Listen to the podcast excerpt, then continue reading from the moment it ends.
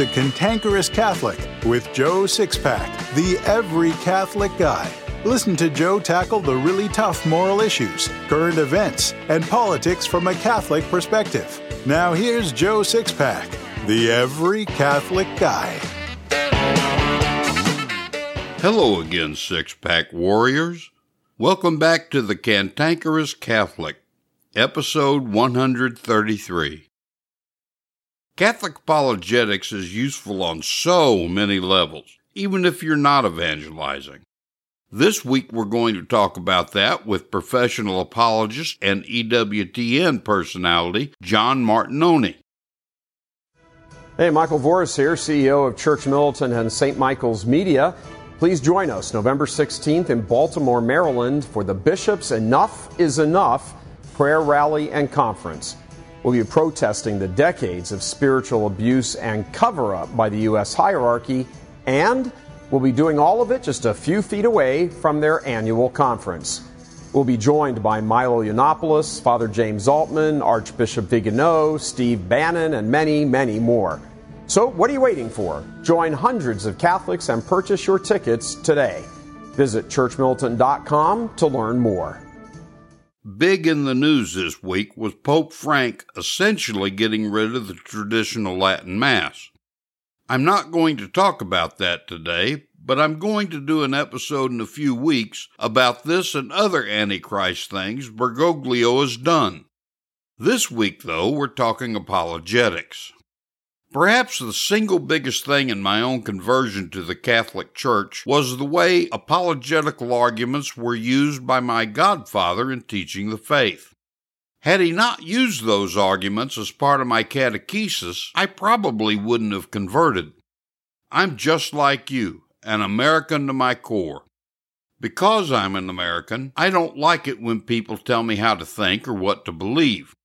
But if you're a Catholic, you have to believe what the Catholic Church tells you to believe.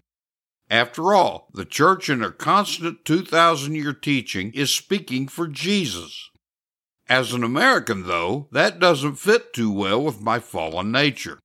But by using apologetical arguments, my godfather was not only telling me what to believe, but why the Church believes it.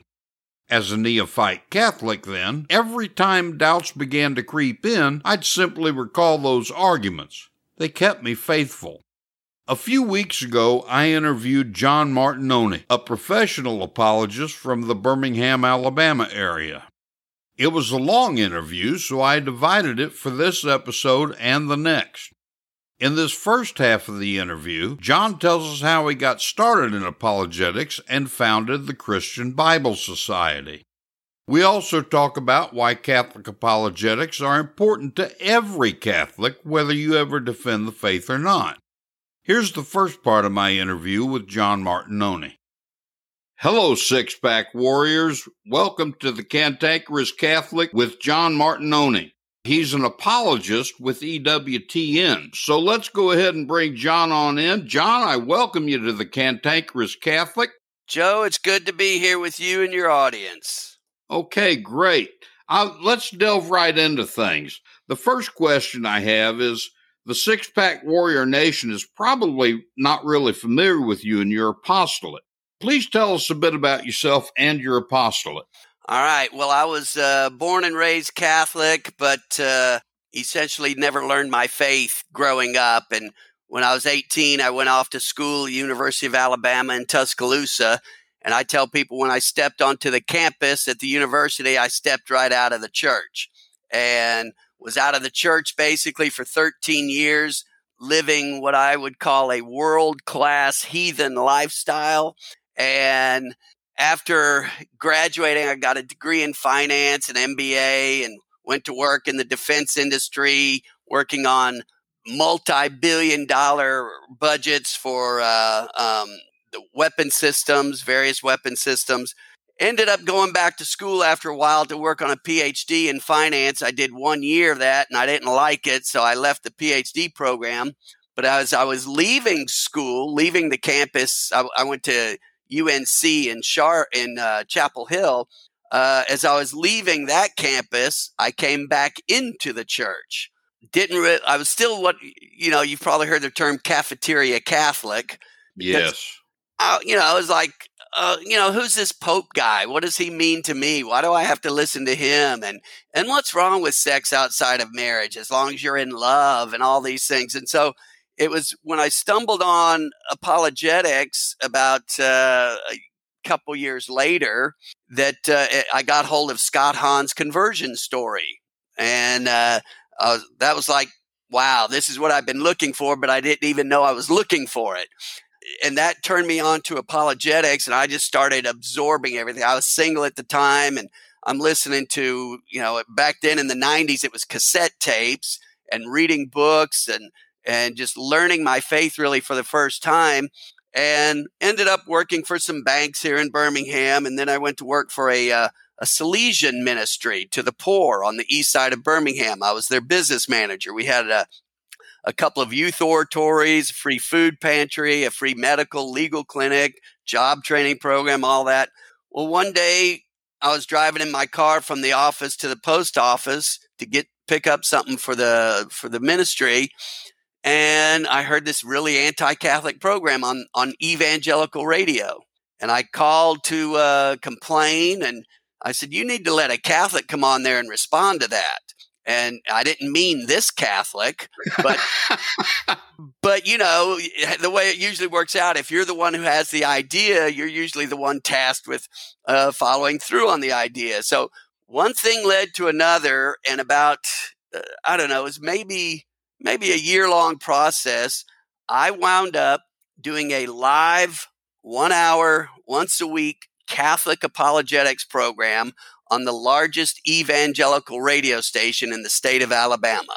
Wow. And it caused the very first caller I had, he he was screaming at me. The the first show we did was just Catholics are Christians too. You know, we, we believe in the Trinity. Jesus is the Son of God. He died on the cross for our sins. He was born of a virgin, all these things.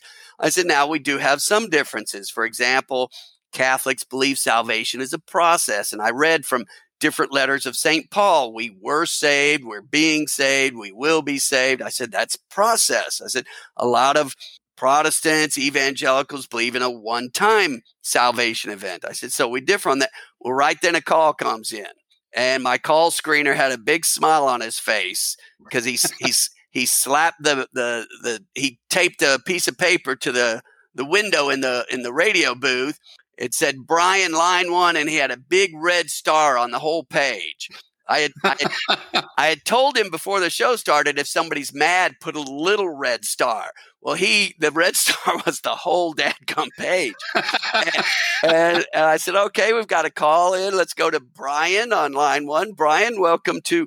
And I called my show the Bible Christian Hour. He was screaming. He said, first words I was, "You are an abomination." What is a Catholic doing on a Christian radio station? You know, and and and I, I just said, I said, well, Brian, and I made, I was talking to him just like I'm talking to you right now, same tone of voice, same volume. I said, well, Brian, I was just reading from scripture. Which part of scripture do you disagree with? And it just totally stopped him in his tracks. he said, what? I said, well, I was quoting scripture. Which scripture quotes do you have a problem with? And he, he, thought about it for a second. He said, I don't have a problem with scripture. I've got a problem with you. You know, and he started screaming at me again. Well, and we went on for a few minutes like that, and he just kept screaming, and he finally hung up. But then an amazing thing happened. The next four or five callers were all Protestant, and every single one of them was apologizing for Brian. And they're saying, look, you know, we're sorry. That doesn't represent us. We're, we're open to Catholics and, and we love our Catholic brothers and sisters. And, and so I thought, okay, that was really interesting. So did that show for a year, and that show launched my apostolate, the Bible Christian Society. Oh, and the way I got the name of the show or the, the, the apostolate was in the process to getting on the radio station. When I was first complaining about the anti Catholic program, I wrote them a letter because they wouldn't respond to my call. I wrote the station a letter and I said, you know, would you put neo Nazis on to promote their anti Jewish propaganda? Would you put the Ku Klux Klan on to promote their anti African American propaganda? If not, why do you put these particular bigots on to promote their anti Catholic propaganda? And I signed the letter, John Martignoni. And it occurred to me, I said, you know, these guys don't know who John Martignoni is and they don't care. So I made up the Bible Christian Society and I made myself the president. So I signed the letter, John Martignoni, President, Bible Christian Society, and sent it in. and I got no response for two weeks, but I'm telling all my friends what I had done because I, you know, I was kind of patting myself on the back saying, Oh, that was pretty clever, John. and everybody was going, I want to join. I said, Join what? They said the Bible Christian site. I said, It's it's it's make believe. It it's it doesn't exist. So I just started writing names down. And two weeks later, I wrote him a letter, another letter to the station, said, Not having heard from you, we in the Bible Christian Society are going to picket your station. We're going to boycott your sponsors. We're going to boycott your station in general. And I sent that letter on a Monday morning, and Tuesday afternoon, I got a call from the station saying, Hey, we'd like to have you come on the on our show. So that's how I got into what I did. And once I was on the radio, then local churches started saying, "Hey, can you come speak at our parish?" And and I was like, "Speak about what?" They said, like, "What you're doing on the radio." And it's like, "Okay." And just so happens that my wife worked at EWTN at the time, and so I knew people up there. And I asked one of them who worked at the radio. He was actually the uh, program manager for the radio. I said, "Could you come and record my talks?" I, I ended up giving four talks, four consecutive Wednesday nights at this one parish. He said, sure. So he recorded the talks. And a couple weeks later, he calls. and He said, Hey, I kind of like these talks. Um, do you mind if I air them on the radio? Well, this is 19, summer of 1999. All I knew about EWTN radio was that it was shortwave and went all over the world. But I didn't think anybody in the United States listened to shortwave, really. I right. didn't realize they had they had started doing their AM and FM affiliates. And they had, I think, eight or 10 at the time. So a few months later, they aired the program, started airing them on Sunday mornings. And one Sunday morning, I come back from Mass. This is January of 2000, and there's 17 calls on my answering machine. I'm like, what's this? I start listening to them. Said, I want to get a copy of that talk I just heard. I want to get a copy of the talk. And, and so a tape ministry was born. And then I start sending out cassette tapes, and then people start calling, Can you come talk to our parish? I, I said, Sure, where are you? Kalamazoo, Michigan, Reno, Nevada, Sacramento, California. So that's how I got into what I'm doing, and it's been going strong ever since. And you can see every step of the way that God was the one in charge of all of that. Well, yeah. I mean, my plan for my life was I was going to have a million dollars by the time I was 30 um, you know, live in a nice house, drive a Corvette all my life, and all these good things. And I never ever dreamed I would be in front of people speaking because if you had seen me in college when I would give presentations to the class in business school, my literally my voice would be shaking and my hands would be shaking. I mean, I, I, I couldn't do it. I was just scared, you know, out of my wits. But God took care of that, and and so, uh, yeah, every step of the way, you know, you may not realize it when you're in the moment, but when you look back, you've got a, a, a clarity of vision usually that you don't have when you're in the moment. And I look back, it's like, yeah, God's here, here, here, here. He's here the whole way. And because nothing that I'm doing now is anything that I planned on doing. So it's not me. It's it's uh, it's God doing all this. I also understand, John, the uh, problem you have with Protestant fundamentalists down there. I mean, like, I don't know if this has ever happened to you, but whenever I was down there back in the 80s, I actually had fundamentalists say things to me like, the King James Bible was good enough for Paul and Silas, it's good enough for me. well, I, have had people, uh, this, there's this one guy, he said, uh, he said, Well, you're not using the authorized Bible. And that was the first time I had heard the King James version called the authorized version. You know, and it, it, yeah, when you go and look, it's authorized by King James, you know, but, yeah. they they I, uh, I said authorized. I said who's it authorized by? They said God. I said God authorized what? He goes the King James Bible. It's authorized by God. I said how do you know that? Well, God told me. Oh, so I'm like, oh, okay. God told you that He authorized the King James Bible. I said, so you know, what about the Bibles before? Well, they weren't authorized. I said, for, I said, so for 1600 years of Christianity, we didn't have an authorized Bible. He just looked at me and said, yeah, that's right. It's like, okay. But yeah, I've had, I've probably in the last, in the last 20 years doing public apologetics, I've probably talked to somewhere in the neighborhood of 3,000 or so non-Catholic Christians of all all denominations across the spectrum. And what gets me is, uh, you know, some of them will just right right in your face. Hey, you know, well, you know, living in the South, you meet somebody new. One of the first questions you get is, "Well, what church do you go to?" Well, right. You know, what church do you go to? Well, I go to a First Baptist Church of, of Mentone or First Baptist Church of this or Second Baptist Church or Methodist or whatever. And I was, well, I go to Our Lady of Sorrows. And then you, they stop and they, oh, Catholic. like, yeah. And I have had people literally on within a minute of my first conversation with them look at me and say, well, you know, all Catholics are going to hell.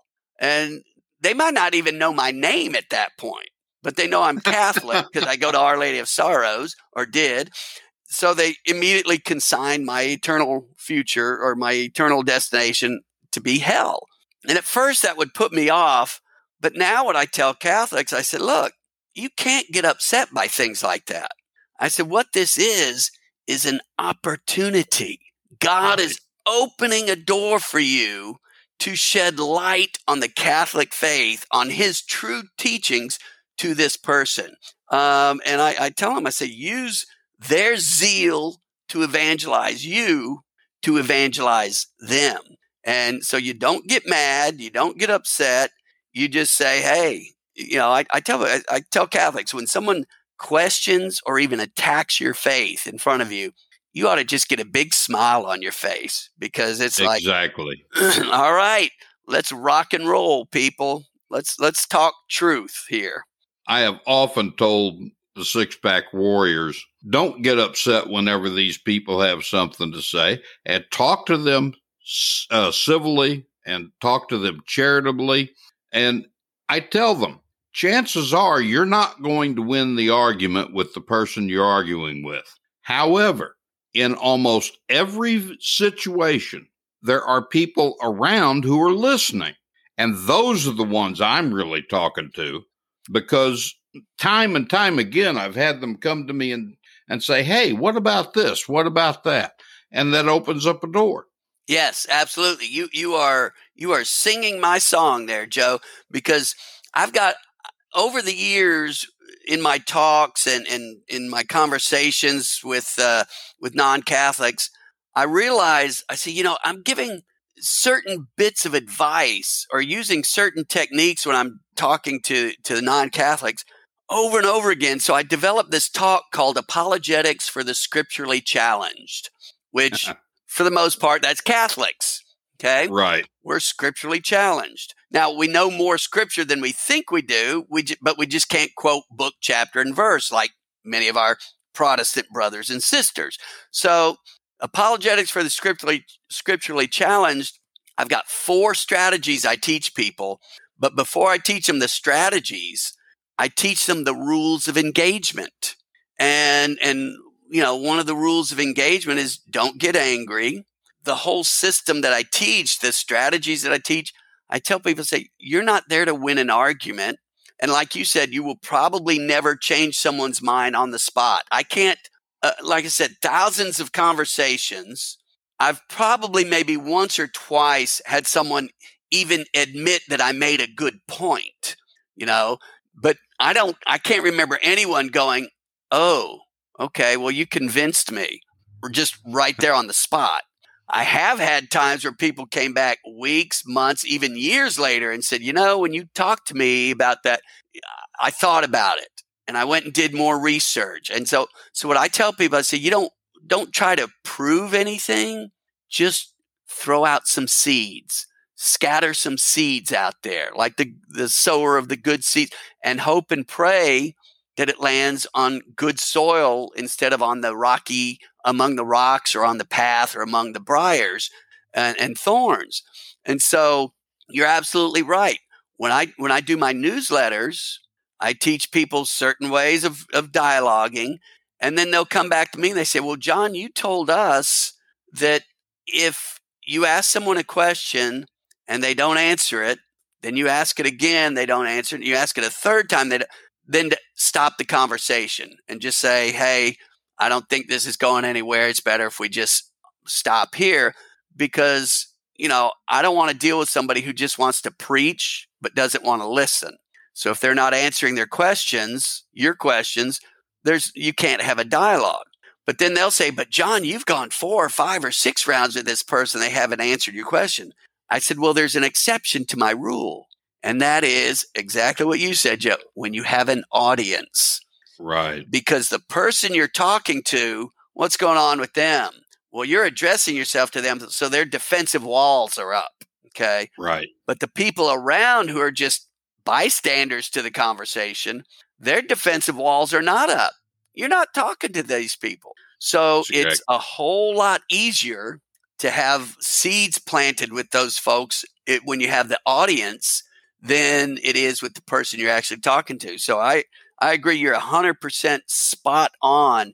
When you have an audience, don't worry about, you know, what's going on with you and the guy or gal you're talking to. Think about, hey, uh, this is all for this audience. John, a few years ago, I uh, changed the focus of this apostolate from evangelizing non Catholics to evangelizing Catholics because I realized that Catholics are ignorant. They just don't know the faith. And I was talking to several months ago, I was talking to uh, Michael Voris about this. And I told him that I think at least 95% of Catholics are completely ignorant of the faith and he told me that I was being charitable. and and the next week I'm talking to Terry Barber and he said, "Yeah, yeah, Michael was right. You're being charitable." So, you know, I started focusing on uh, Catholics in the pew and for years now, I've been saying that I'm a firm believer in apologetics and that they're necessary in evangelization, especially for poorly catechized Catholics. You know, it's not enough in catechesis just to tell people what to believe, but we also need to tell them why we're supposed to believe it. Would you agree or disagree and why?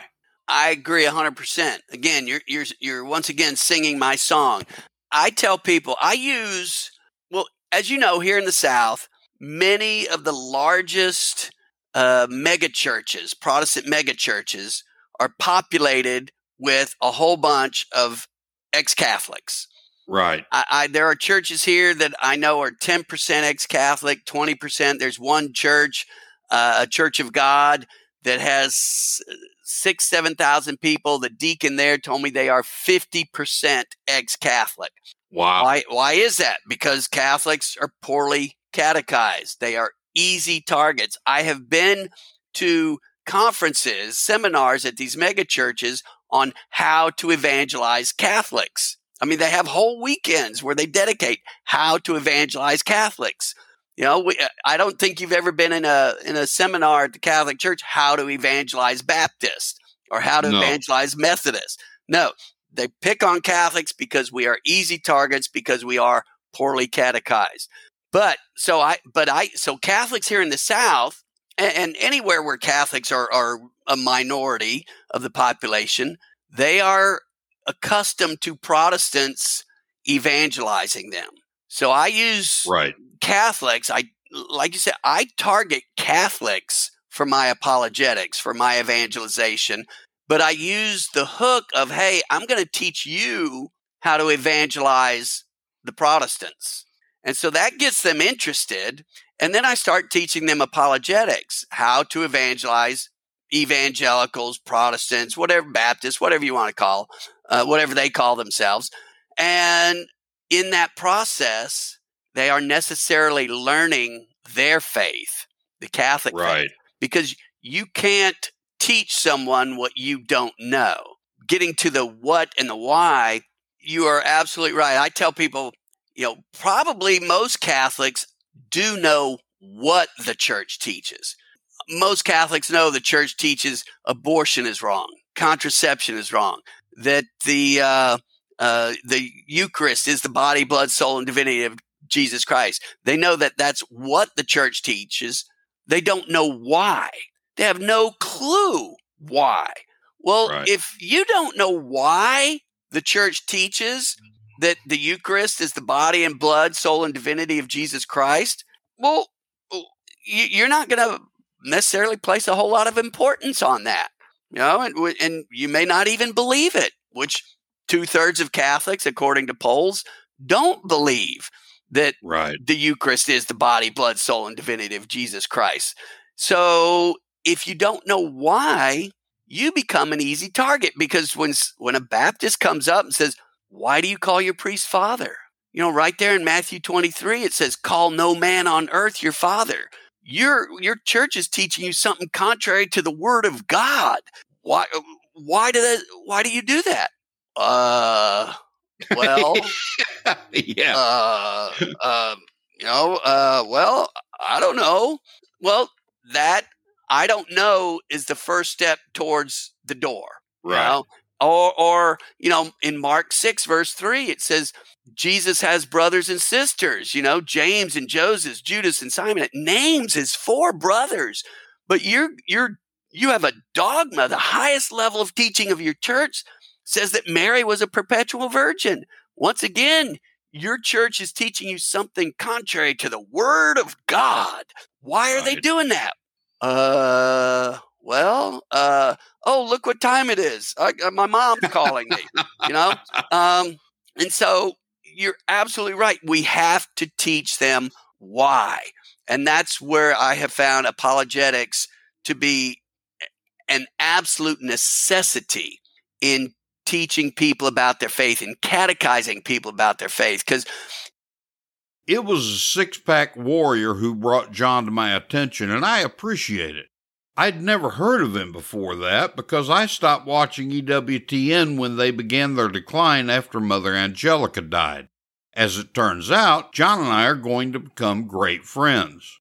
He'll be a friend to you, too. In my show notes, you'll find a link to the Christian Bible Society website along with John's email, just in case you want to ask him some questions. Next week, we'll conclude the interview with John Martignoni.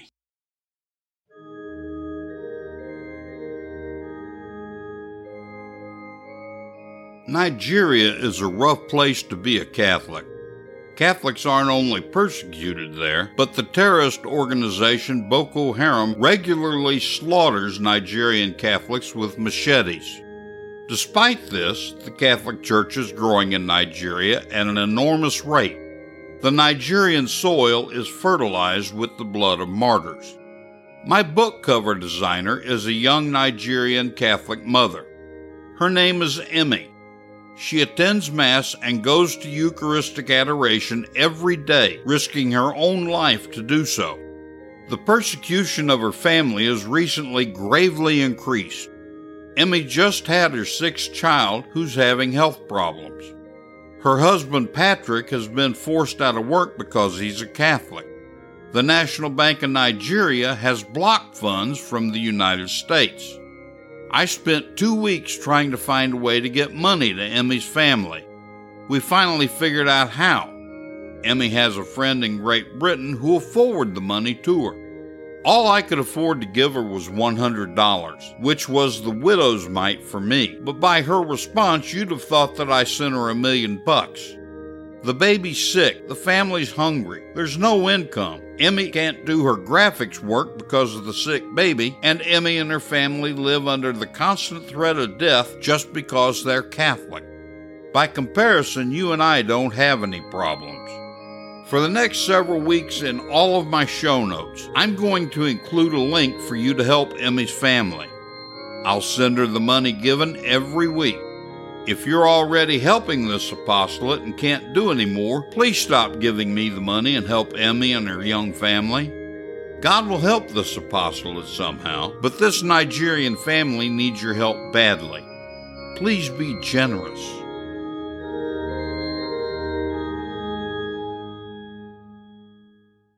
Joe Sixpack, the every Catholic guy, wants to make sure you're informed about all the Catholic news you need to know. Here's Joe Sixpack's top five Catholic news picks for this episode. Catholic news pick number five. Hats off to the Catholic vote. John Cervantes, a Democrat state senator from New Mexico, said his bishop and pastor are denying him communion. I was denied communion last night by the Catholic bishop here in Las Cruces and based on my political office, wrote Cervantes on Twitter.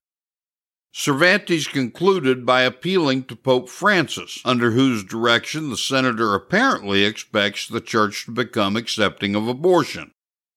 Please pray for church authorities as Catholicism transitions under Pope Francis, Cervantes wrote. You're a wacko! You can read the whole story by clicking the link in my show notes. Catholic news pick number four. Hats off to the Daily Wire. Three of Texas Democratic lawmakers who fled to the nation's capital to avoid a vote on election reform have now tested positive with COVID 19 after meeting with Vice President Kamala Harris.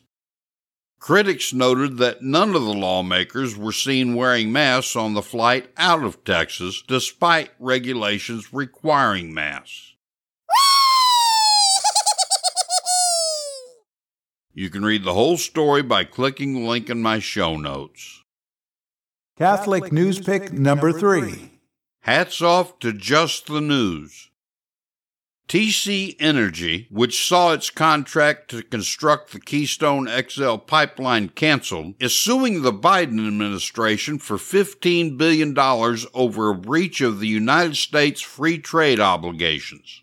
The Wall Street Journal editorial board noted that the United States has never before lost a NAFTA arbitration panel, but TC Energy has a good case. Oh, yeah! You can read the whole story by clicking the link in my show notes. Catholic news pick number two. Hats off to the Daily Wire.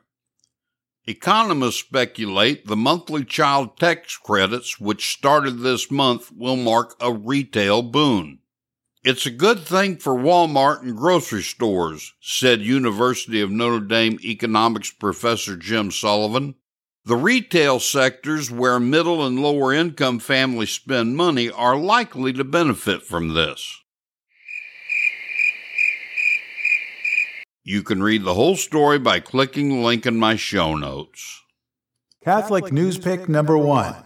Hats off to the Blaze. The National Football League announced that they will make the so called Black National Anthem a standard procedure at its pregame activities. Michael McCarthy of the website Front Office Sports said that the league will introduce more social justice messaging on fields and player helmets during the upcoming 2021 season, following up on initial efforts from 2020. Despicable! You can read the whole story by clicking the link in my show notes.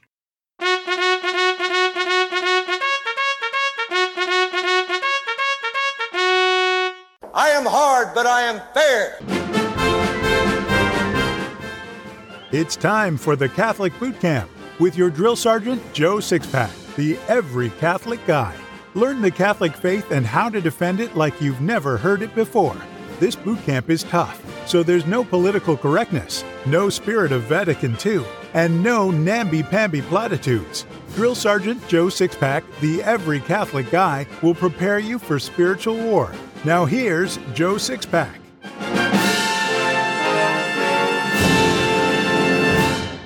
Knute Rockne, the legendary football coach of Notre Dame University, told his conversion story at a breakfast concluding the annual layman's retreat at Notre Dame.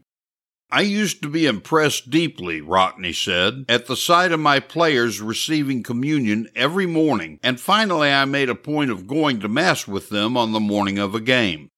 One night before a big game in the East, I was nervous and worried about the outcome of the game the next day and was unable to sleep. I tossed and rolled around the bed and finally decided that I'd get up and dress, then go down to the lobby. So I took a chair and tried to get that football game off my mind by engaging some bellboys in conversation.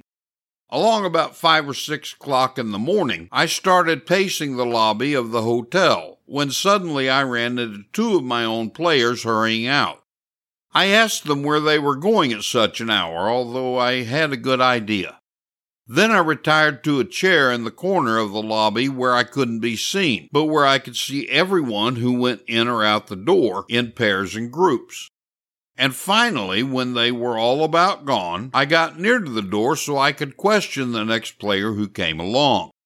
In a minute or two, the last of the squad hurried out of an elevator and made for the door. I stopped them and asked them if they, too, were going to Mass, and they replied that they were. I decided to go along with them. Although they probably didn't realize it, these youngsters were making a powerful impression on me with their piety and devotion. And when I saw all of them walking up to the communion rail to receive and realizing the several hours of sleep they had sacrificed in order to do this, I understood for the first time what a powerful ally their religion was. I began to see the light, to know what was missing in my life. I had the great pleasure of being able to join my boys at the communion rail.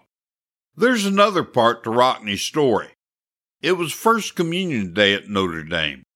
Several small boys dressed in white knelt in the front seats of the chapel.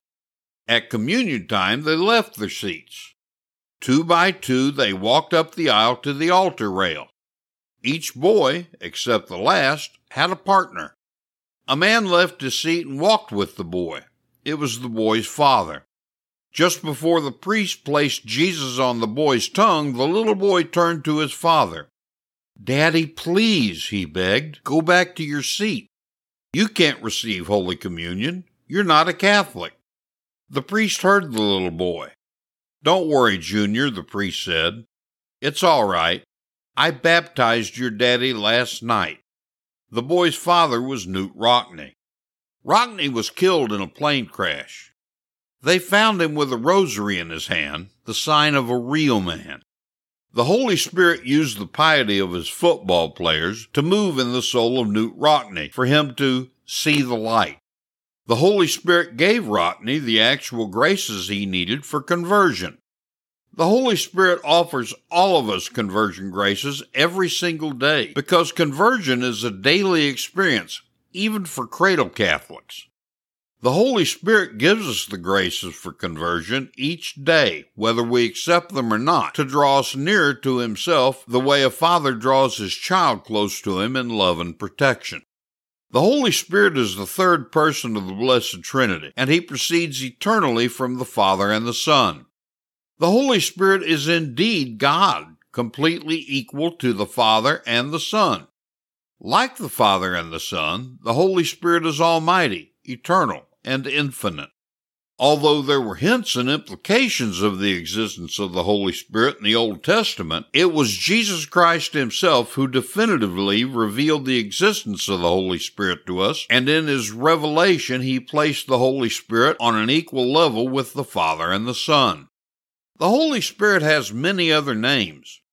He's sometimes called Soul of the Church, Paraclete, Sanctifier, Advocate, Spirit of Love, and Spirit of Truth, to name a few. My personal favorite name for the Holy Spirit is Soul of my soul, because as long as we live in a state of grace, the Holy Spirit is indeed living in our soul as its temple. Jesus promised on many occasions to send the Holy Spirit, and the Holy Spirit first manifested himself to the apostles in a visible way on the first Pentecost Sunday.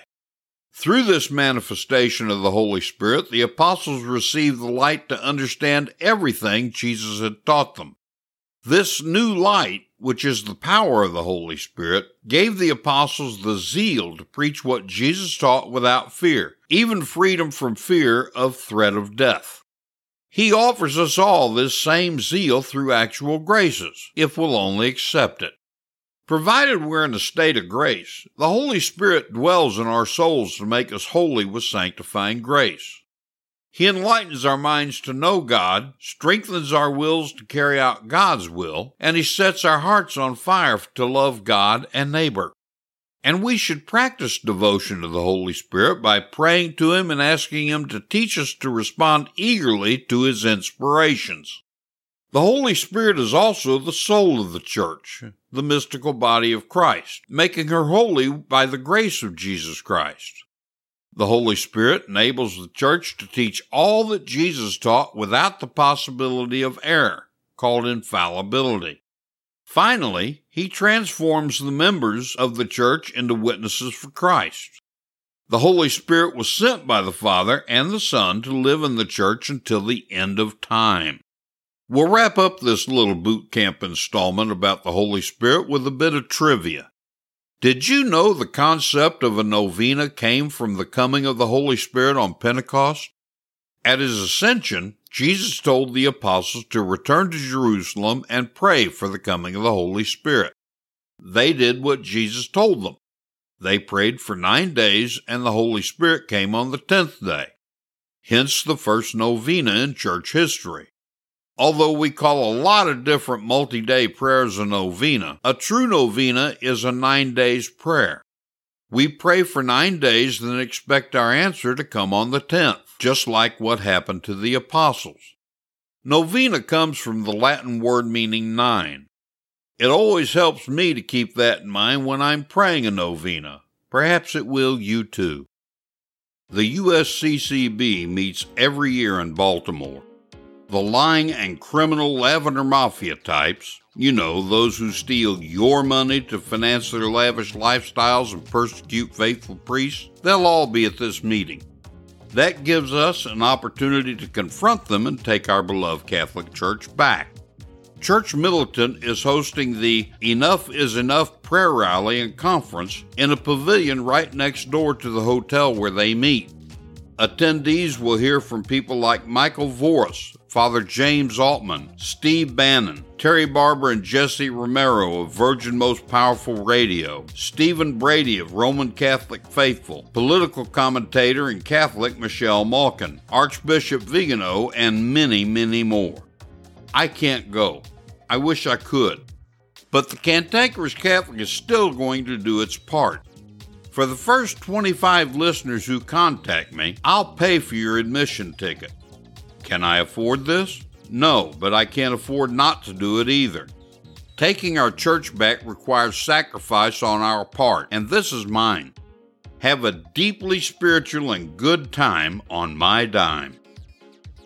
The Catholic Church is 2,000 years old. A lot of wisdom is gained over two millennia. Each week we'll share some of that wisdom with a Catholic quote. So here's this week's Catholic quote. This week's Catholic quote is from St. Thomas Aquinas. He said, The Blessed Eucharist is the perfect sacrament of the Lord's Passion, since it contains Christ Himself and His Passion. I believe a really great way to teach the faith is through stories, parables, and anecdotes. So here's today's story. In freezing, wintry weather and a heavy mist, a daring rider had lost his way on snow covered fields. He couldn't see a house, a light, nor even an animal. After riding for hours, he finally came upon a small hut.